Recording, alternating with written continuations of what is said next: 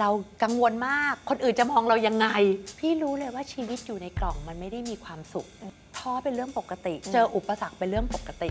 แต่สิ่งที่ทำยังไงคือ เราต้องถามตัวเองว่า เรามี passion กับเรื่องนั้นขนาดไหนและชีวิตของพี่ ถ้าพี่เข้าใจตรงนี้ตั้งแต่วันแรกที่พี่มาเริ่มทำธุรกิจ พี่น่าจะไปได้ไกลกว่านี้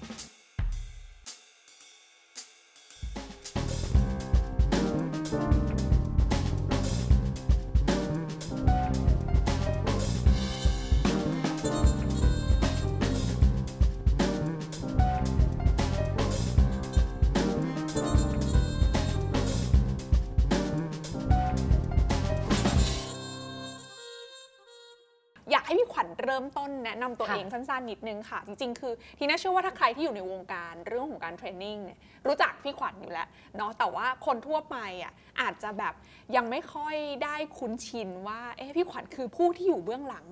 เนาะระบบการเทรนนิ่งเรื่องของการฝึกอบรม ผู้บริหารระดับสูง ทั้งในประเทศไทยและในระดับภูมิภาคมาเยอะแยะมากมายค่ะใช่ไหมคะค่ะพี่ขวัญเล่านิยามของตัวเองสั้นๆนิดนึงว่าตอนนี้เราคือใครและเรามี passion ในเรื่องอะไรคะพี่ขวัญค่ะถ้าถ้าสั้นๆที่เออคุณทีน่าถามพี่ก็คือว่าเออตอนเนี้ยพี่เป็นกรรมการผู้จัดการแล้วก็เป็น founder ของ c a c ค่ะแต่ว่าก่อนมาเป็น c a c เนี่ยพี่ก่อตั้งเอ่อ APM Group ค่ะนะคะหรือว่า Asia Pacific Management อืมคือตั้งแต่เริ่มต้นก็มองว่าฉันจะไม่อยู่แค่ประเทศไทยเออก็คือถึงได้ตั้งว่าเป็น APM Group ค่ะเอ่อในภาพของตรงนั้นเนี่ยทำธุรกิจตั้งแต่ต้นเนี่ยเน้นเกี่ยวกับเรื่องของการพัฒนาคนมาโดยตลอดเลย ก็อืมเป็นผู้ก่อตั้ง APM แล้วก็มาต่อใน phase 2 ต่อมาคือมาเป็น SEAC อะไรที่ทำให้พี่ขวัญรู้สึกว่าการพัฒนาคนน่ะมันเป็นแบบ passion แล้วมันเป็นสิ่งที่ drive ให้พี่ขวัญยัง เห็นโอกาสในธุรกิจนี้ต่อเนื่องค่ะ อันนี้อาจจะต้องขอย้อนหลังกับได้คุณทีน่านิดนึงก็คือว่าจริงๆแล้วเนี่ยตัวเองไม่ได้เป็นเด็กแถวหน้าหน้าอืมห้อง อืม คือเป็นคนที่เรียนหนังสือปกติ ไม่ได้แบบว่าเอ่ออะไรอะต้องนั่งหน้าห้องอ่าเป็นเด็กเรียนเก่งมากนั้นเนี่ยเอ่อสิ่งที่สำคัญเลยก็คือว่าไม่ได้คิดว่าการเรียนเนี่ยมันสำคัญ อืม เอ่อแต่ว่าสิ่งที่ ค่อยๆเรียกว่าค่อย ๆ ดีกว่านะอืมทำให้เอ่อเราอะมาเห็นภาพเนี้ยคือคุณพ่อพี่อะค่ะอืมคุณพ่อจะไปรับงานที่อืมมหาวิทยาลัยธรรมศาสตร์อืมเป็นอาจารย์พิเศษอ่าเป็นอาจารย์พิเศษก็ไม่ไปสอนตอนเย็นก็เสาร์อาทิตย์อ่าอ่าถ้าตอนเย็นก็อาจจะไม่ได้ไปกับคุณพ่อ ค่ะ แต่เวลาเสาร์อาทิตย์เนี่ย รู้ไหมว่าทำไมพี่ต้องไปกับคุณพ่อทำไมคะเพราะว่าเป็นมนุษย์ชอบทานต้องเสาะแสวงหาที่ต่างอืมๆ ที่จะต้องไปทาน อ่าทีนี้เนี่ยธรรมศาสตร์ใกล้กับท่าท่าพระจันทร์ใช่ไหมอะอืนั้นขเนี่อยงกินขอเด็ดๆเยอะ ถูกไหมคะทีนี้เนี่ยก็เลยบอกว่าเออขอคุณพ่อตามไป ค่ะ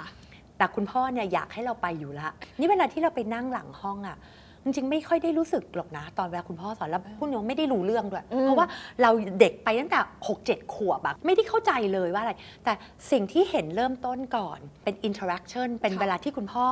คุยกับพวกนักเรียนนักศึกษาที่เขาเขาเป็นทั้งอาจจะมีปริญญาตรีบ้างบางเอ่อวิชาบางอันเป็นปริญญาโทบ้างค่ะคุณพ่อคุยเนี่ยแล้วเห็นแบบแววตาอืมแววตาของคนไป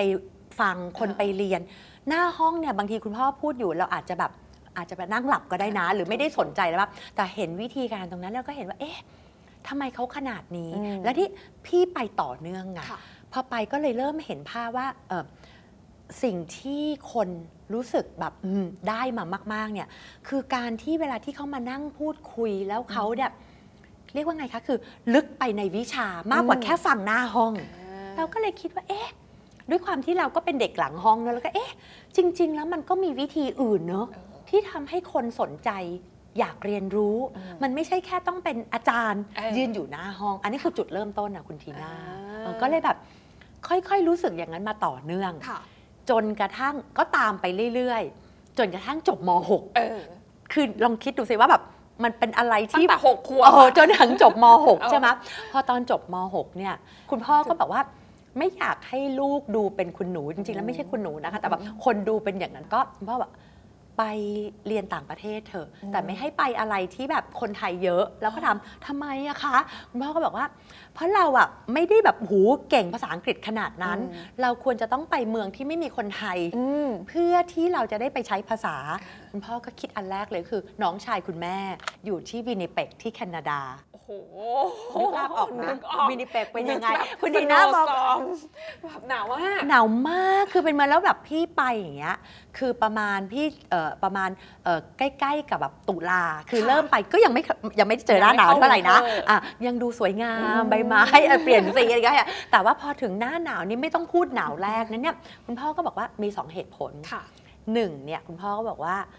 เราถูกเลี้ยงมาแบบเอ่อเขาเรียกอะไรคะ คือเอ่อเป็นลูกสาวคนเดียวอ่าคือถูกแบบว่าเลี้ยงมาแบบ ประคบประหงมมาอย่างดีอะ คุณเอยายพูดคุณแม่ค่ะคุณน้าอะไรต่างๆเขาก็เลยอยากให้เราเนี่ยไปเรียนรู้การใช้ชีวิตแล้วคุณพ่อบอกว่า การที่จะเรียนรู้และเป็นคนอดทนคืออากาศอืมคุณพ่อพูดตั้งแต่เดวันอ๋อ แล้วก็จะบอกว่าคุณพ่อเนี่ยเขียนเยอะมากเลยที่สอนเรา ค่ะ นั่งอ่านในเครื่องบินนี่นั่งร้องไห้ แล้วก็เป็นเป็นเล่มที่อ่านตลอด ซึ่ง สิ่งที่เขาย้ำตลอดคือเขาบอกว่าเขาไม่มีอะไรให้เรามากนะอืมเพราะว่าเขาเป็นราชการเขาเป็นคนต่างจังหวัดมาเขาเขาเป็นนักเรียนทุนอะไรเงี้ยค่ะสิ่งที่เขาให้เราได้คือความรู้กับอืมความอดทนอืมความรู้ความอดทนอืมแล้วการสอนให้เป็นคนดีมอันนั้นคือคุณพ่อก็จะเขียนแยกสามเรื่องว่าค่ะความรู้เราต้องหายังไงอืมความอดทนมันมาแบบไหน แล้วก็การเป็นคนดีมันแปลว่าอะไรนั้นเนี่ยคุณพ่อก็เขียนเล่มคล้ายๆกับ เราไปอยู่จะได้มีอะไรที่คอยอืมรีมายเราอะค่ะอืมคุณทีน่าอืมโอ้โหคุณพ่อน่ารักมากเลยอะใช่ใช่สิ่งที่พี่ขวัญกำลังจะบอกคือจริง ๆอย่างที่น่าว่าเส้นทางของพี่ขวัญน่ะก็คือตัวแทนของน้องๆหลาย ๆ คนในยุคนี้ก็ได้เนาะว่าเราก็มาจากครอบครัวชนชั้นกไม่ลางธรรมดาเนอะอืมแต่ใช่การศึกษาและความรู้อะเปลี่ยนสถานภาพเราได้ นี่คือใช่คีย์สำคัญนั่นคือที่จุคุดณพ่ที่อพี่ขวัญพี่บอกเชื่อถึงอืมได้มาธุรกิจนี้อ่าเพราะว่า หนึ่งเราเริ่มชอบรัฐที่เราไปนั่งดูคุณพ่อค่ะหลังห้อง แล้วพอเราเนี่ยไปตรงนั้นอืมแล้วพอเราไปแล้วสิ่งที่คุณพ่อพูด พอเราไปอะคุณทีน่าคือ เรากลายเป็นคนที่อยากเรียนแล้วก็ขยันเรียนอืมมันแค่วิธีการโอ้เออคือคือแล้วสิ่งหนึ่งที่สำคัญยังจำได้เลยว่าเอ่อคุณครูภาษาอังกฤษที่ค่ะวินิเปกอะชื่อคุณครูมาร์ชค่ะพี่ยังเชิญเขามาเมืองไทยนะ แล้วก็แบบเพราะ รู้สึกประทับใจมากคือวิธีการสอนวิธีการอะไรเขาเขาไม่เคยยืนหน้าห้องอืมเขาไม่เคยยืนหน้าห้องอ่าแต่เขายืนข้างห้องกับเรา แล้วแล้วพี่รู้สึกจำภาพนั้นที่คุณครูสอน แล้วเขายืนข้างห้องแล้วเข้าหาพวกเราวิธีการสอนอืมและเป็นเด็กที่ไม่ได้เป็นคนที่เก่งภาษาอังกฤษไป เรารู้สึกว่าเอ้ยแบบใช่เลยแล้วเราก็เริ่มค่อยๆเอ่อเอ่อโยงอะค่ะอืมคุณทีน่ากับเอ่อเห็นที่คุณพ่อเวลาที่ไม่ได้อยู่หน้าห้องค่ะ แต่มาอยู่หลังห้องแล้วที่คอยตอบคำถามอืมหลังจากที่สอนเสร็จ ก็เลยค่อย ๆ เริ่มรู้สึกว่า เอ้ย เราอยากตอนนั้นเนี่ยยังไม่แน่ใจเนอะอยากเป็นคุณครูหรืออยากเอ่อทำงานเกี่ยวกับเรื่องคน อืม ยุคนั้นของพี่เรียก personnel อืม พอพี่เรียนภาษาอังกฤษจบ ค่ะก็บอกกับคุณนาว่าอืม เอ่ออยากไปเรียน ที่ออตตาวาค่ะพอดีก็แบบนั่งดูเองอ่าว่า มันมีที่ไหนอะไรยังไง อืมก็ย้ายเมืองมาแล้วก็อืมมาอยู่คนเดียวที่ออตตาวาอ๋อ พี่ด้วยความชอบ ค่ะ ก็แอบลงวิชาเลือก อืมคือเกี่ยวกับเรื่องของเนี่ยสมัยนั้นมันเรียกว่าเป็น personnel management อ่าเรียกไปก็คือลงคือวิชา HR อ่าแล้วก็แอบไปลงเรื่องของ education เรื่อง teaching โอ้ คือคือด้วยความที่แบบอยากมาก อ่าก็ก็ไปลงแต่เป็นวิชาเลือก อ่าอันนั้นก็คือ เรียเรียนการบริหารอ่าเอ่อแล้วก็มาลงพวกอย่างนี้ แต่การบริหารที่พี่เรียนเนี่ยคือเป็นภาพกว้างๆนะคะค่ะถ้าเป็นวิชาเอกพี่ลงคือเรื่องของการทำความเข้าใจพฤติกรรมคอน sumer คือเกี่ยวกับพวก market research อืมแต่แต่ไม่ได้แบบเก่งเรื่อง marketing strategy อะไรแบบนั้นแต่ว่าค่ะ market research เนี่ยอ่าเป็นวิชาเอก แล้วอ่าก็เลยโชคดีที่แบบอาจจะแบบ ทำอะไรแล้วเอ่ออาจารย์รู้สึกแบบเข้าตาอ่าก็เลยชวนมาอยู่ในทีมรีเสิร์ช อ่า นั่นก็คือแล้วเวลาที่ของแคนาดาเมื่อถ้าเกิดอาจารย์เขาจะทำอะไร มันก็จะง่ายที่เราจะไปขอในยุคนั้นนะ อืมก็คือแบบได้ในเรื่องของเอิ่ม work permit อ่าด้วย เพราะว่าไม่งั้นเป็นนักเรียนก็จะไม่ได้ ค่ะ แต่อาจารย์เขาเลือกเข้ามาอยู่ในทีม อ่าอ่าอ่าจริงๆนะทีน่าว่า background ของพี่ขวัญที่เล่ามาใช่มันมี passion ของการอยากรู้ในสิ่งใดสิ่งหนึ่งแล้วเรา ทำมันได้ดีได้ใช่ค่ะ แต่ทีนี้พอพี่ขวัญได้เรียนได้ทำงานได้มีโอกาสทำงาน แล้วทีนี้ว่าสิ่งที่พี่ขวัญเรียนมันเป็นเรื่องของการทำความเข้าใจเนาะว่าพฤติกรรมของผู้บริโภคของคอน sumer ต้องการอะไร แล้วก็เหมือนเอามาต่อยอดกันกับเรื่องของแพชชั่นที่พี่ขวัญมีเรื่อง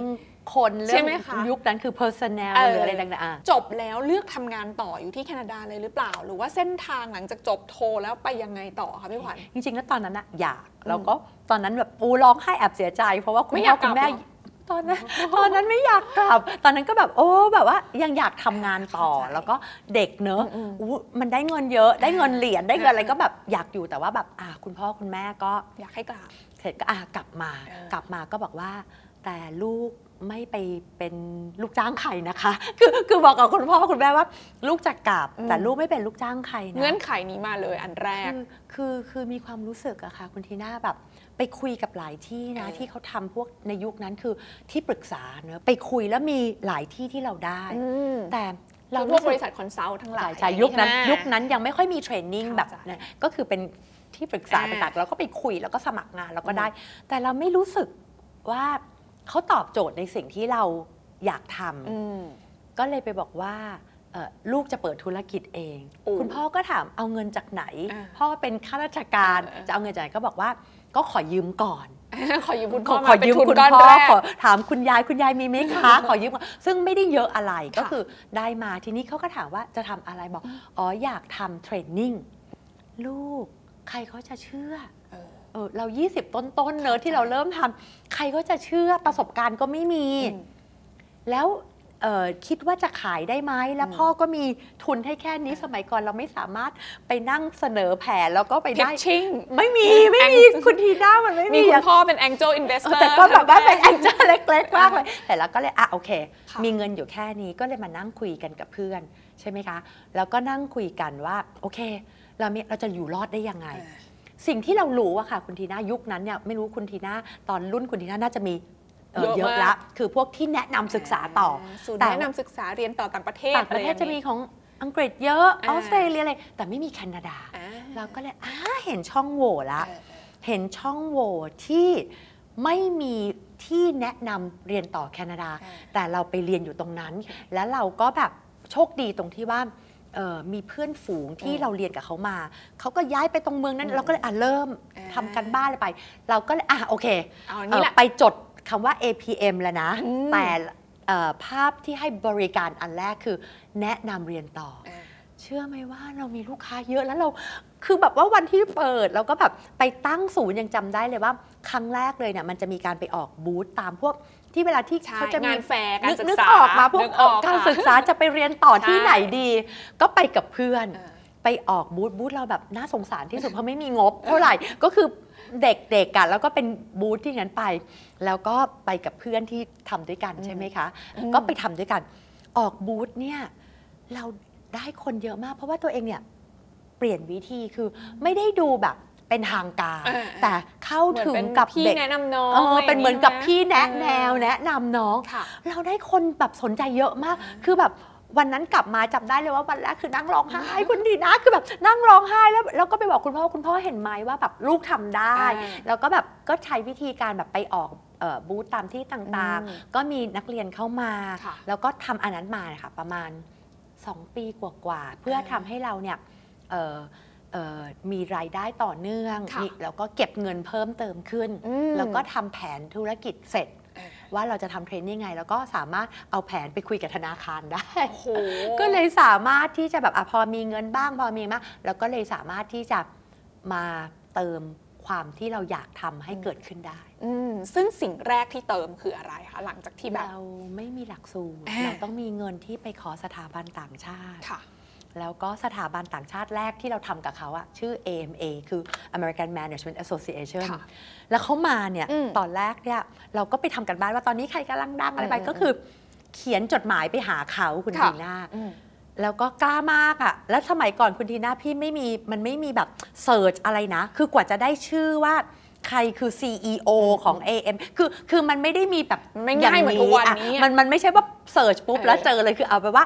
ใช้เวลาพี่ต้องถ่ายว่าเป็นเดือน อ้าว แล้วก็เพื่อที่จะเอ่อเขียนจดหมายนะคุณเดียจดหมายเพื่อที่จะส่งไปแล้วก็แบบเขียนแล้วไม่ตอบเขียนอีกหาวิธีคือหาทุกวิธีที่จะทำยังไงให้ CEO คนเนี้ยตอบให้ได้ คือ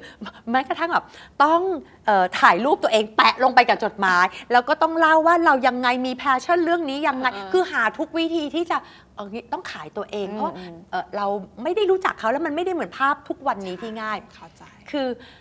จนกระทั่งเขาได้จดหมายค่ะจนกระทั่งเขาบอกกับเราว่าอะนัดพูดโทรศัพท์กันอืมแล้วเขาบอกว่าอ๋อพอดีเนี่ยเขากำลังจะมาเมืองไทย เขาจะมาคุยกับสองเจ้าใหญ่อืมที่เขาจะมาดูว่าเขาจะเป็น partner ใครค่ะรก็เลยบอกว่าสองเจ้าใหญ่พอเราได้ยินชื่อเราก็ตกใจเขาบอกว่า แล้วเดี๋ยวถ้ามีเวลาเดี๋ยว you เข้ามาเจอนิดหนึ่งอ่า โอ้โห เราก็แบบโอเค คงไม่มีทางได้อืมแต่เชื่อไหมคะว่า วินาทีที่ต้องไปเจอเขาเขาพักอยู่ที่ Oriental จำได้ว่าต้องไปเจอเขาเนี่ยเขาให้เวลาพี่ 20 นาที เพราะเขามาเนี่ยเพื่อจะไปอะไรแล้วเขาเป็นณวันนั้นนะณเมื่อแบบ อันนี้คือ 30 ปีก่อนแล้วณเมื่อวันนั้นเนี่ยเขายักษ์ใหญ่มากที่อเมริกาเขายักษ์ใหญ่แบบทุกคนรู้จัก AMA อะไรหมด แล้วเราต้องไปเจอ CEO อืมแล้วเราเป็นเด็กเพิ่งทำธุรกิจได้ 2 ปีกว่าที่นั่นแบบ แล้วเรามีเวลาอยู่ไม่กี่นาที ค่ะ เรามันก็โอ้คุณทีน่าพี่ต้องแบบ เตรียมแล้วซ้อมแล้วซ้อมอีก เหมือนพิชชิ่งเนาะ อะเพราะว่าเราแบบว่าทำยังไงให้เขาประทับใจเรา เออก็ไปแล้วเราก็เจอเขาคือเขาเนี่ยมาเจอเราที่ล็อบบี้ ค่ะแล้วเขาบอกว่าเขากำลังจะต้องออกไป เขามีเวลาเจอเราที่ล็อบบี้เนี่ยแค่เท่าเนี้ยอ่า ที่พี่บอก 15ถึง20 นาที พอเราคุยกับเขาจบอ่าเขาถามว่าเย็นนี้อยู่ว่างไหม โอ้อยู่กลับมาเจอไอที่โรงแรมได้ไหมอ่าคุณทีน่าแบบนึกภาพออกไหมาว่าพอเขาขึ้นรถไปเนี่ยกับเพื่อนเราไปกรี๊ดกันในห้องน้ำ Oriental จนเขาตกใจกันมาก คือเราแบบว่า อุ้ยแบบ เรารู้สึกดีใจมากเลยแล้วเราเป็นเด็กคนนึงแล้วทำแล้วพอเรามาเจอเขาตอนเย็น คุณน่าเขาใช้เวลากับพี่กับเพื่อนอะสามชั่วโมงโอ้โหที่คุยที่อะไรไป แล้วพอเขากลับไปเขาส่งจดหมายว่าเขาเลือกเรา คนค่ะอื่นเขาก็ดีนะ เอาแต่ว่าเข้าใจวันนั้นเนี่ยเราอาจจะแบบไปทำอะไรอย่างอื่นที่ แต่ซึ่งแบบมีเจ้าใหญ่ ๆ ที่แบบคุยกับเขา อ่าาอันนี้เมื่อ 30 ปีที่แล้วเฮ้ยนะ บทเรียนนี้ดีมากเลยค่ะพี่ขวัญอยากให้พี่ขวัญเล่าให้ฟังนิดนึงว่าพอผ่านเวลามาแล้วอะพี่ขวัญย้อนกลับไปมองอะอะไรคือสิ่งที่ทำให้พี่ขวัญโดดเด่นแล้วก็ประทับใจเขาได้ค่ะ อันนี้พี่เคยถามเขา อ่าเพราะว่าแบบพอตอนหลังทำด้วยกันอ่าก็สนิทกันอันเขาเป็นเจ้าแรกเลยอืมที่เรานะพี่ถามเขาเขาบอกว่าเออ ยูอะไม่ได้ดูเก่งที่สุดหรอก อันนี้อันนี้เขาพูดอะแต่ยูดูจริงใจและยูดูทำกันบ้าน อ่าแล้วเวลาที่ยูพูดอะมันดูสินเสียอ่าแล้วก็ passion อืม เขาบอกว่า passion ของยูชนะใจไอเออซึ่งคนอื่นอาจจะชัดเจนมี structure เรื่อง business plan อะไรมากกว่ายูแต่การที่จะทำอย่างเนี้ยเขาเหมือนว่าเขาฝากแบรนด์เขาไว้กับคนคนหนึ่ง เขาอยากได้คนที่มี passion อ่าแล้วเขาบอกว่าทุกอย่างที่ยูพูดยูดูจริงจัด อันนี้อืมเขารู้สึกนะอ๋อคุณดีนะแต่ว่าเราก็พูดตามภาษาเด็กๆอะเออคุณทีน่าเข้าใจอืมก็เลยแบบ เรารู้สึกว่าอุ๊ยแบบเราดีใจมากแล้วก็จากเพราะเราได้ AMA ทำให้เวลาที่พี่เดินไปคุยกับแต่ละคน สมัยนั้นคุณทีน่าพี่ต้องทำอะไรเออพี่ต้องทำเขียนเองโบรชัวร์เองเออทำเอ่อสมัยนั้นยังใช้แผ่นปิ้งนะไม่มีค่ะไม่มี PowerPoint อย่างเงี้ยคือคือบนแผ่นใสอ่าไปคุยกับลูกค้าก็คือต้องทำกันกับเพื่อนขอนัดไปได้บ้างไม่ได้บ้างอืมอะไรอย่างเงี้ยแต่ไปไปคุย present เองอ่าอะไรเองแล้วคุณทีน่าแต่สิ่งที่ยากที่สุดคือ ตอนนั้นเราไม่ได้เป็นวิทยากรเองค่ะเพราะเราเด็กอะ่ะอืมคุณทีน่าพี่ก็ไปซื้อแบบ กัดฟันมากเลยนั้น ซื้อ ad ใน Bangkok Post โอ้โหเพื่อที่จะหาวิทยากรมา certify หลักสูตร AMA โอ้โหแล้วพี่ต้องสัมภาษณ์คนที่เป็นผู้บริหารที่แบบตอนนั้นคืออายุ 35 up แล้วเขาต้องมาสัมภาษณ์กับพี่อืมอืมแล้วเพื่อเราจะให้เขาขอร้องให้เขามาเป็น ตอนนั้นคือเราไม่มีขอโทษนะไม่มีเงินจ้างค่ะเราก็เลยต้องคิดโมเดลอ่านึกถึงพวกแบบคนทำธุรกิจใหม่ใช่ไหมอ่าเข้าใจอันเนี้ยสำคัญมากเลยคือ เราอย่าไปมอง ตามองค์กรใหญ่อืมๆแต่เราต้องคิดทุกวิถีทางว่าเราจะอยู่รอดได้ยังไงใช่วันนั้นก็เลยแบบเอาละนะ จะลงในแบงกอกโพสเพราะว่าเราอยากได้คนที่ได้ภาษาอืมก็เลยต้องเลือกว่าไม่มีเงินเยอะก็ไม่สามารถวานหลายหนังสือพิมพ์ได้ก็เอาแบงกอกโพสแล้วก็เอ่อเพื่อหนึ่งเขาได้ภาษากับอืมสองเราอยากได้คนที่อยู่ในที่ทำงานอ่าแล้วเราก็ต้องไปทำกันบ้านว่า target group คือใครไง แล้วเราก็ต้องทำการบ้านว่า เวลาเราจะคุยกับคนอย่างเงี้ย เพื่อให้เขาเนี่ยมายอมเป็นคนสอนพาร์ทไทม์แต่พาร์ทไทม์เนี่ยที่ต้องทำตอนนั้นคือไม่มีเงินจ้างอ่าอันนี้ขอพูดเลยไม่มีเงินจ้างแต่เราอยากได้คนเก่ง อ่ามา certify ในหลักสูตร แล้วตอนนั้นโมเดลเป็นไงคะ ก็คือแบ่งกัน ก็คือแบ่งการคุณอ่ามมาสอนแล้วก็แบ่งเดี๋ยวเราการเพื่อ sharing อะแต่ต้องสัมภาษณ์เพื่อเลือกเข้าใจ คุณทีน่าพี่ลงใน Bangkok Postพี่มีคนมาหลักเกินร้อยโอ้โห แต่พอวันที่คนมาเจอกับพี่แต่ละคนเนี่ยคือเขามองหน้าแบบเด็กคนนี้เออเด็กคนนี้คือใครแล้วเขาถามว่า MD อยู่ไหนครับ คือคือเขาคงไม่คิดว่าแบบจะมาสัมภาษณ์กับคนนี้คืออย่าง MD ก็คือแบบเป็นอะไรที่แบบ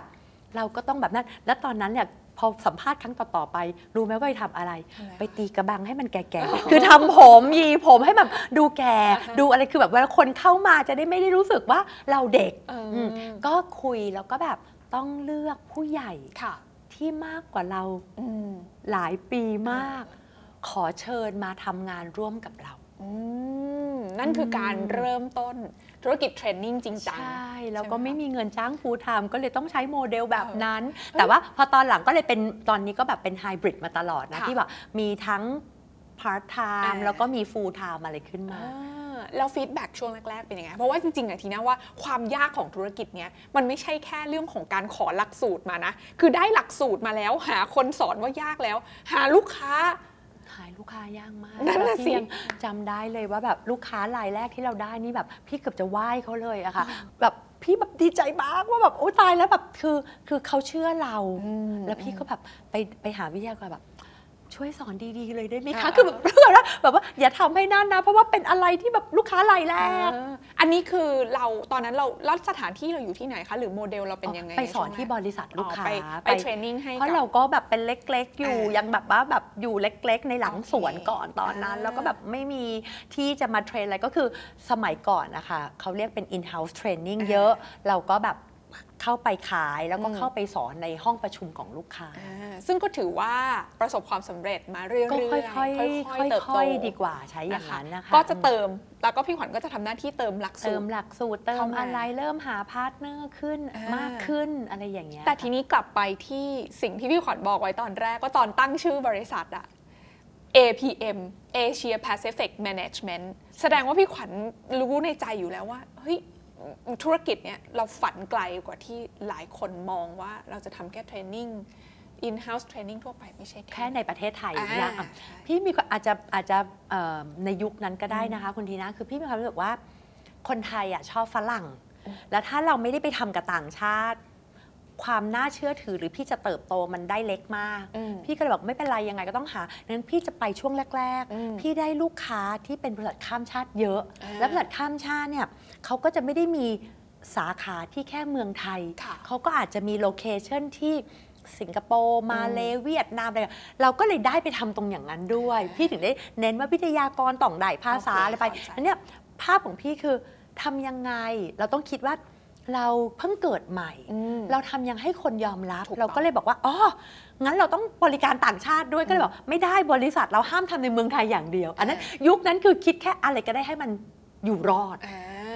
ซึ่งจริง ๆ แล้วอะมันก็เป็นท่าที่ต้องบอกว่าเราสามารถเรียนรู้จากคนยุคก่อนได้นะ แต่วิธีคิดในการทำธุรกิจในยุคนั้นน่ะ ทีนี้ว่าหลายอย่างมันสะท้อนได้ดีในในช่วงเวลานี้เหมือนกันว่า เออเราอาจจะเป็นการเกิดขึ้นน่ะมันไม่ได้มันมันยาก แต่มันไม่ได้ยากเท่ากับการที่เราพิสูจตัวเองให้กับคนเชื่อเราได้ถูกไหมคะ ซึ่งตอนนั้นพี่ขวัญใช้ท่า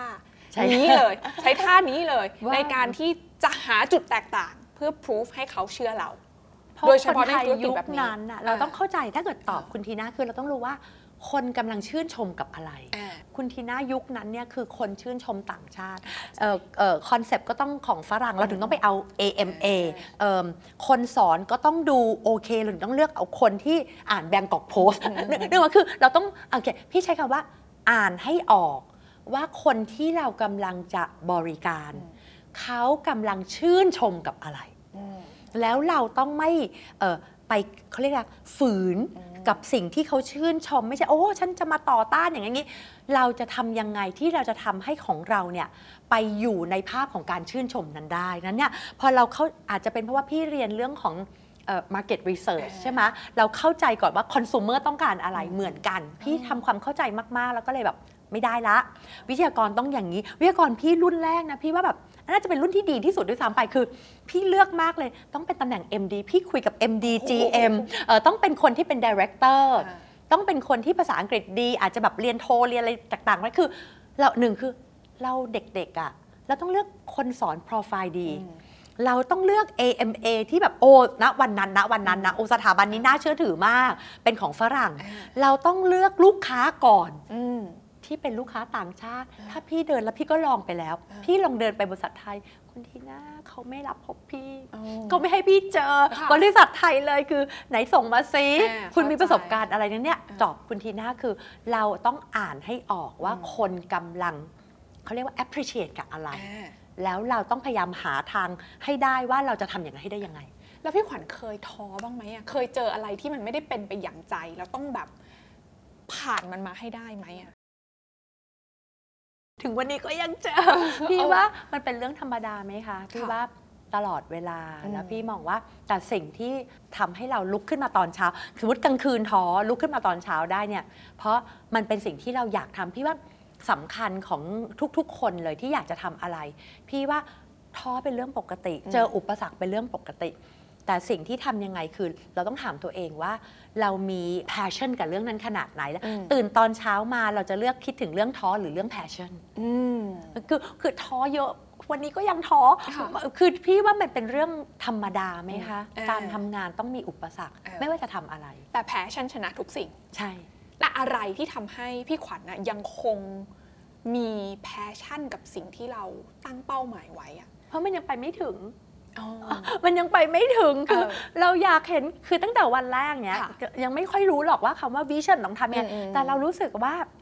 มันมีทางเรียนรู้อีกหลายทางอืมอยากให้คนไทย พี่เชื่อว่าคนไทยเก่งนะ เพราะตัวเองก็คือเคยเป็นคนธรรมดา ก็ยังสามารถทำอะไรหลาย ๆ อย่างได้ ก็คือคิดว่าคนไทยเก่ง แต่มันยังไม่ได้มีวิธีการถ่ายทอดไปถึงเขาอืมให้เขาเนี่ยดึงความเก่งเข้ามาได้เข้าใจในปริมาณเยอะวันนี้อืมพี่ทำได้แค่นี้ คือถ้าเกิดพูดถึงสามเหลี่ยมอะ พี่ทำอยู่แค่ข้างบนของสามเหลี่ยมอะอืมอืมพี่ถึงได้อยากลงมาอ่าคือวันนี้เราไม่ได้แค่ต้องการข้างบนคือของพี่แบบเหมือนกับคนที่มีเงินที่จะมาใช้บริการอย่างเงี้ย มันเป็นแค่ระดับสูงคนมีเงินอืมแต่ในประเทศไทยมันมี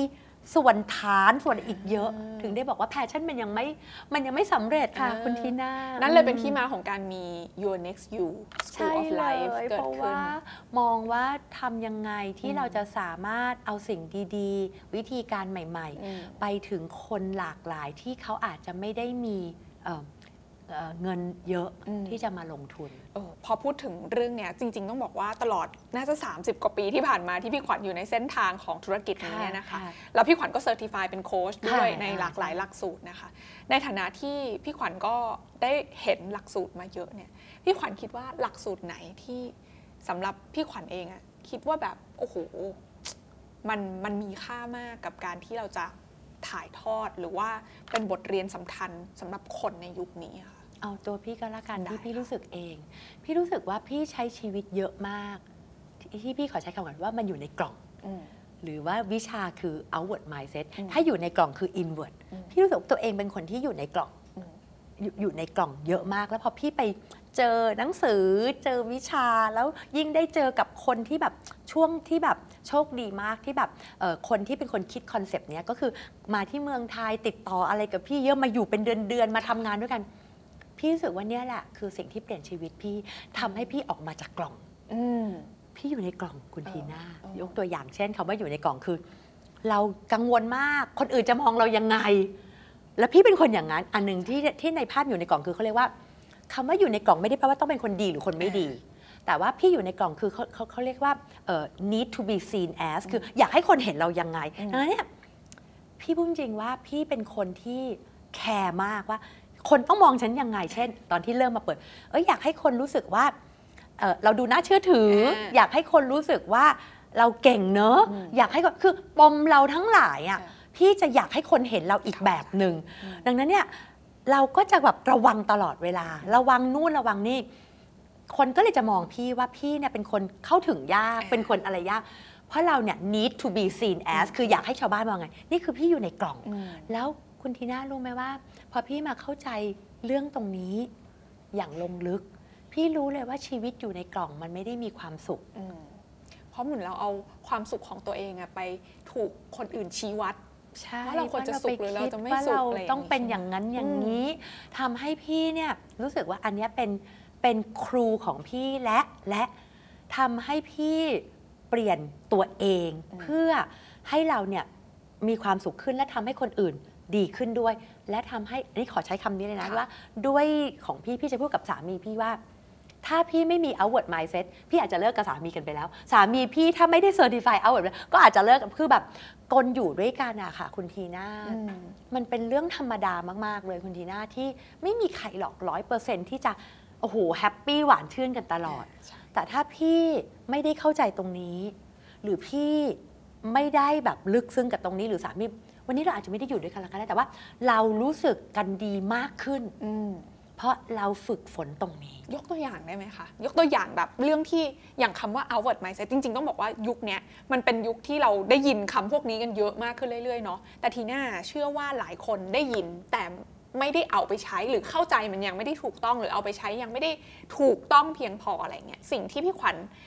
เอามาใช้แล้วรู้สึกว่าเฮ้ยมันมัมันนใช้มันมันใช่ใช่แล้วมันเป็นประโยชน์มากๆ มันมันคือเหตุการณ์ประคือมาณไหนคือเขาบอกว่าคนส่วนใหญ่อะคนส่วนใหญ่อะค่ะ อันนี้มนุษย์เรียกว่าเกือบทุกคนอะค่ะณนะเราเนี่ยจะคิดถึงเราก่อนอ่าเขาบอกคนเกิดมาเป็นเรื่องธรรมดา จะคิดถึงเราก่อน คิดถึงตัวเองอืมอืมดังนั้นเนี่ยเวลาที่พี่อยู่เนี่ยพี่จะรู้สึกเมื่อกี้คุณนายนาถามพี่ใช่ไหมว่าค่ะพี่ทำงานพี่เจออุปสรรคอ่าอะไรพี่จะรู้สึกว่า พี่เจอเยอะเออเวลาพี่กลับไปถึงบ้าน พี่คาดหวังว่าคุณสามีจะต้องแบบ เป็นคนดูแลเรา เข้าใจ พี่จะรู้สึกว่าแบบ ฉันเหนื่อยอะ ฉันเจอมาเยอะอะ พี่พูดจริงนะอ่าพี่ไม่ได้คิดถึงเขาเท่าไหร่อืมนั่นเนี่ยคำว่า outward mindset น่ะมันจะมีมันจะมีเครื่องมือหลายอันอืมเครื่องมือตัวหนึ่งเนี่ยมันเรียกว่า NOC NOC คือเราเนี่ยเคยเข้าใจความต้องการคนอื่นไหมคือ need อืมหรือเราเคยรู้ไหมว่าเขาเนี่ยเอ่อมีความต้องการอะไรเป้าประสงค์อะไรคือ objective อืมแล้วเขาเนี่ยกำลังวันวันๆหนึ่งเขาเจอความท้าทายอะไรบ้างคือ challenge อืม แต่ก่อนไม่ใช่พี่ไม่ได้สนใจนะ แต่ความที่เรายุ่งความที่เราเจอมาคุณทีน่าพี่จะคิดว่า ฉันเจอเยอะอะเออพี่จะเข้าใจแต่ความต้องการของพี่คือนิดของพี่ พี่จะเข้าใจแต่เป้าประสงค์พี่คือ passion ของชีวิตฉัน ฉันกำลังฉันกำลังทำเรื่องดีนะอืมเธอฉันกลับมาบ้านเธอต้อง support ฉัน ฉันกำลังทำดีกับสังคมทำดีกับประเทศ แล้วก็ฉันเจอความท้าทายเยอะ พี่ไม่เคยถามเขา พี่ไม่เคยสนใจ อืมหรืว่าอแล้วพี่เขาเราเจออะไรบ้าง หรือพี่ถามขอโทษนะคุณนีนะอืมพี่ถามแบบถามเพราะต้องถามมถามเพราะอยากให้เขาถามเราเออถามเพราะว่าอ้าวพอพี่ถามเสร็จบางทีเขาไม่ถามเราอ้าวจะไม่ถามไอเหรอ คือคือพี่ก็ถามสามีพี่ว่าจะไม่ถามเหรอเออว่าพี่เจออะไร เขาบอกเอาไม่ได้รู้นี่ ว่าถามเพื่อจะต้องถามต่อเราก็จะอย่างนี้กันอ่าเข้าใจ พอตรงเนี้ยเกิดขึ้นแล้วเราเริ่มเข้าใจใหม่ เราเริ่ม เราต้องแต่มายากมากนะ เราต้องจริงใจในการอยากรู้ว่าอืมเขามีความต้องการอะไรมีเป้าแบบความจริงใจที่จะอยากรู้ ไม่ใช่แค่ถามอืมแล้วพอเรามีความจริงใจที่จะอยากรู้ เขารู้สึกจริง ๆแล้วอืมแล้วเขาก็ไปเรียนมาเหมือนกันค่ะเขาก็เข้าใจจริง ๆ แล้วอืมแค่เครื่องมือเนี้ยตัวเดียวเออวันนี้นะพี่เคยพี่เคยแบบมีอยู่วันหนึ่งคือเล่าเลยแบบอืมก่อนที่พี่จะเข้าใจเครื่องมือเนี้ย พี่รู้สึกเลยแบบพี่บอกทำไมต้องอยู่กับเธออะ เออ ฉันก็ทำของฉันได้ ฉันเป็นถึงแบบอย่างนี้เออเออเออผ่านธุรกิจมาอย่างนี้ แล้วกลับมาบ้านแล้วเจออย่างนี้ จะอยู่กันทำไม เอออันนี้พูดเลยไม่ต้องอยู่กันก็ได้ อยู่ไม่เข้าใจไอเลยใช่นั้นไม่ต้องอยู่กัน เออ คิดถึงขั้นนี้ เออ เขาก็คิดถึงแค่ว่าทำไมเราเป็นผู้หญิงที่ขอโทษนะเห็นแก่ตัวอย่างนี้ อืมอืมถูกเราไปกันขนาดนั้นเลยคุณทีน่า เออโหมันสะท้อนมากเลยพี่ขวัญว่าจริง ๆ เรื่องเนี้ยมันเป็นมันเป็น typical problem ของคนในยุคนี้มากๆ ถูกไหมซึ่งนั้นพี่ขวัญกำลังจะบอกว่า เฮ้ยจริง ๆ แล้วอะการเรียนรู้คือกรอบของการเรียนรู้หลายคนอาจจะบอกว่ามันคือเรื่องของ technical skill มันคือเรื่องของไม่พอมะ เออ ใช่ไหมณวันนี้มันไม่ใช่แล้วใช่ไหมคะไม่พอในโลกที่แบบ โอเค ทุกอย่างมันเปลี่ยนเร็วมาก technical skill คุณก็ต้องปรับตัวตามไปแหละ แต่ส่วนที่สำคัญมากๆ ไม่แพ้กันก็คือเรื่องของการเข้าใจ mindset ใช่การเรียนรู้ด้าน mindset ใช่อืมใช่ทุกวันนี้มันเป็นยังไงอะตลาดเนี้ยค่ะ ถ้าแบบไอการเรียนรู้ที่ที่พี่ขวัญกำลังอยากจะบอกว่าเฮ้ยมันมันไม่ใช่แค่กรอบของ textbook หรือกรอบของทฤษฎีอะไรบางอย่าง แต่มันคือการเรียนรู้ที่จะยกระดับชีวิตเราได้อะ ทำไมมันถึงจำเป็นหรือทำไมพี่ขวัญถึงมองว่ามันมีโอกาสทางธุรกิจในเวลานี้บ้างคะเวลาที่พี่จะเอาหลักสูตรอะไรมา อันนี้อาจจะคิดอีกแบบหนึ่งนะเออพี่ยังไม่ได้มองก่อน เรื่องโอกาสทางธุรกิจอาจจะอืมอาจจะแบบผิดสวนทางนิดนึงอ่าพี่จะมองก่อนว่าคนจำเป็นไหมอ่าเพราะว่าสำหรับพี่เราเอาหลักสูตรที่คนกำลังพูดถึงเยอะ ๆ มา มันอาจจะไม่ได้จำเป็นโอ้เข้าใจแต่พี่เป็นคนที่แบบเอ่ออยากเอาสิ่งที่ดีมีคุณค่าและนั่นคือสิ่งที่เราถือเป็นเขาเรียกว่าเป็น principle ว่าอืมถ้าเราจริงใจกลับไปเรื่อง AMA ที่เขาพูดแต่แล้วว่ายูดูจริงใจมากอ่าคือ พี่จะไปหาลูกค้าแล้วพี่จะบอกว่าเนี่ยอันเนี้ยมันดีกับเขายังไงอ่าอันเนี้ยพี่จะเริ่มมองก่อนว่าหลักสูตรอะไรที่ดีค่ะแล้วมีประโยชน์อืมอะเสร็จแล้วเนี่ยพี่ก็เลยมามองว่าอย่างเนี้ยหลาย ๆ อันพี่เอามาใช้กับตัวเอง แล้วถึงบางอันที่ยังทำไม่ได้ พี่ก็จะบอกว่ามันมีประโยชน์ยังไงนะ แต่พี่ยังทำไม่ได้ พี่จะพูดเลย outward mindset อะคุณทีน่ากว่าพี่จะมาพูดว่าพี่ได้ปฏิบัติ เป็นปีนะอืมแล้วพี่จะบอกกับทุกคนว่าพี่ยังทำไม่ได้อืมแต่พี่เชื่อยังไงนั่นนะอ่าถ้าจะตอบคุณทีน่าก็คือว่า เวลาที่เราจะเอาอะไรมา พี่มองว่าเราต้องรู้จริง ๆ ว่ามันมีประโยชน์กับคนอื่นยังไงอืมแล้วเราต้องปฏิบัติด้วยอะคุณค่ะ ทีน่าคือ ถ้าพี่ไปนั่งคุยกับผู้บริหารระดับสูง แล้วพี่บอกว่า ท่าน CEO คะเอ่อหรือว่าท่านเจ้าของกิจการคะควรจะมีอันนี้ แต่พี่ยังไม่สามารถดึงในสิ่งที่พี่เอาไปใช้อืมแล้วให้เป็นประโยชน์ได้อืมเขาจะเชื่อพี่ทำไมเออนั่นคือจุดต่างของพี่ได้ไหมคะว่าอ่า ไม่ได้ว่าทุกหลักสูตรหรือทุก concept พี่ทำได้ดีนะอืมพี่ยังมีอีกเยอะมากที่พี่ต้องเรียนรู้อีกเยอะ ค่ะ แต่พี่สามารถพูดกับคนได้ว่าแต่ละอย่าง พี่เอาไปใช้ยังไงแล้วมันดียังไงกับเขา อ่ามันเป็นประโยชน์ยังไงสำหรับกับเขาเขา นะคะ มันไม่ใช่แค่ว่ามองเรื่องของเทรนด์ว่าสิ่งนี้ควรจะมี แล้วมันจะดีกับธุรกิจ พี่ขวัญไม่ได้มองมุมนั้น นี่คือสิ่งที่สะท้อนให้เห็นว่าพี่ขวัญทำจาก passion จริง จริงแล้วอันนี้ไปถามลูกค้าได้คือส่วนใหญ่เวลาชวนลูกค้า พี่จะไม่ไปพูดนั้นพี่จะถามว่าพี่จะบอกเอ่อสมมตินะคะ คุณเอคะค่ะตรงนี้มันดียังไงกับเขาอืมทำไมพี่มองเห็นนั่นเนี่ยอืมส่วนใหญ่แล้วเนี่ยลูกค้าพี่เนี่ยพี่จะรู้จักลูกค้า ละเอียดในแต่ละคน แล้วเราจะรู้ว่าลูกค้าต้องการอะไร แล้วเราก็พยายามที่อยากจะส่ง DNA อันเนี้ยไปที่น้องๆด้วยว่า เราอย่าไปขายของโดยที่เราไม่รู้ว่ามันจำเป็นกับเขาไหมอืมมันมีประโยชน์กับเขาไหมๆอืมเห็นภาพค่ะ แต่ทีเนี้ยมันก็มีอีกคำถามหนึ่งเหมือนกันพี่ขวัญว่า อย่างพอเราพูดถึงเรื่องของการเรียนรู้ในยุคนี้เนาะ คือเราไม่ได้อยู่ในเราไม่ได้อยู่ในโลกที่แต่มีแค่โรงเรียนมหาวิทยาลัย แล้วก็การทำงานเท่านั้นอีกต่อไป เราถึงจะหาความรู้ได้ไง วันเนี้ยเรามีโลกอินเทอร์เน็ต อยากรู้อะไรเ e ิร์ช Google อยากมี skill เดี๋ยวนี้ Chat GPT อ่าถูกต้อง Chat GPT เปิดดู YouTube จะแล้วมันจะแตกต่างกันยังไงอะนึกออกไหมคือการเรียนรู้ที่แบบเป็นอะไรที่มันต้อง certify ในลักษณะแบบเนี้ยกับการเรียนรู้ที่เราก็ไปหาข้อมูลในโลกที่มีอยู่รายล้อมเทคโนโลยีมันพร้อมเสิร์ฟเราเนี่ย มันมันมันแตกต่างจนมีคุณค่าที่มันต่างกันยังไงบ้างคะพี่ขวัญ พี่มองว่าพี่ดีใจที่วันนี้มีอย่างนี้นะ อืม เพราะมันมาเอื้อ ค่ะ ทั้งหมดที่มีอยู่วันเนี้ยพี่เรียกว่ามันเป็นองค์ความรู้ อืม แต่องค์ความรู้ว่าคุณทีน่าคุณทีน่าอ่านหนังสือ ไม่ใช่คนที่อ่านหนังสือเป็นร้อยเล่ม จะทำเป็นหมด อืม ไม่ใช่ว่าคนที่นั่งเอ่อ search ใน Google หรือเห็นอะไร แล้วอ่าน conceptจะทำเป็นหมด ค่ะ นั่นคือสิ่งที่พี่ยิ่งรู้สึกดี และตอนนี้พี่จะพยายามพูดเลยว่า เราไม่ควรจะไปขายในสิ่งที่มันมีอยู่แล้วที่เขาหาได้ฟรีอืมแต่เราจะต้องมาชวนเขาคุยชวนเขาเรียนอืมคุณทีน่าการอ่าน การเอ่อ search ไม่ใช่การเรียนรู้อืม learning กับ knowing reading ไม่เหมือนกัน นั้นเนี่ยพี่ยิ่งรู้สึกดีใจมากว่า ยิ่งมีอย่างนั้นมันยิ่งเข้าถึงคนได้หลากหลาย แต่การคุยกันการโคชชิ่งกัน การคุยกันข้างห้องไม่ใช่บนห้องอืมถ้าเรายังยืนหน้าห้อง คือเรากำลังไปแข่งกับพวกนั้นอืมที่มีองค์ความรู้พี่จะบอกกับวิทยากรพี่ว่า ถ้าอยู่กำลังอ้าปากพูด แล้วเหมือนกับอยู่ในเสิร์ชทั้งหมด อยู่กำลังจะตกงานอืมแต่อยู่ต้องอยู่ข้างห้องหรือหลังห้อง กลับมาในแพชชั่นของพี่ อืม ที่เราจะชวนเขาคุย ชวนเขาคิดแล้วชวนเขาไปทำอืมพี่เน้นเรื่องของการเอาไปลองทำค่ะของพี่คือการเรียนแล้วเอาไปใช้ อืมไม่ใช่การอ่านแล้วอยู่แค่ตรงนี้ อืมพี่ดีใจมากที่มันมีอย่างนั้นเกิดขึ้น แล้วทำให้เราก็ต้องยิ่งเปลี่ยนตัวเอง อืมแล้วพี่จะถามวิทยากรพี่ทุกคนว่า วันนี้ที่ไปสอน คุณได้พูดในสิ่งที่มันมีอยู่ในเหล่านั้นหรือยังอืมถ้าคุณพูดในสิ่งที่เรามีอย่างนั้น อีกหน่อยคนคนก็ไม่มาหาคุณอืมแต่คุณกำลังมายืนข้างห้องหลังห้อง ที่คุณชวนเขาคิดหรือยัง นี่คือความแตกต่าง นี่คือความแตกต่างคุณที่น่าแล้วพี่มองว่า ยิ่งมีตรงนั้นยิ่งช่วยทำให้คนเนี่ย ค่ะยิ่งมีองค์ความรู้เยอะขึ้นที่อืม จะมาชวนกันไปปรับใช้มากขึ้น เอออเห็นภาพเห็นภาพ วันนี้พี่ขวัญอยู่ในตำแหน่งผู้บริหารสูงสุดขององค์กรที่ พัฒนาบุคลากรระดับสูงนะคะของหลาย ๆ องค์กรระดับประเทศและองค์กรระหว่างประเทศด้วยเนี่ยถ้ามองย้อนกลับไปค่ะ พี่ขวัญคิดว่าทักษะอะไรที่พี่ขวัญอยากจะเติมให้ตัวเองมากที่สุด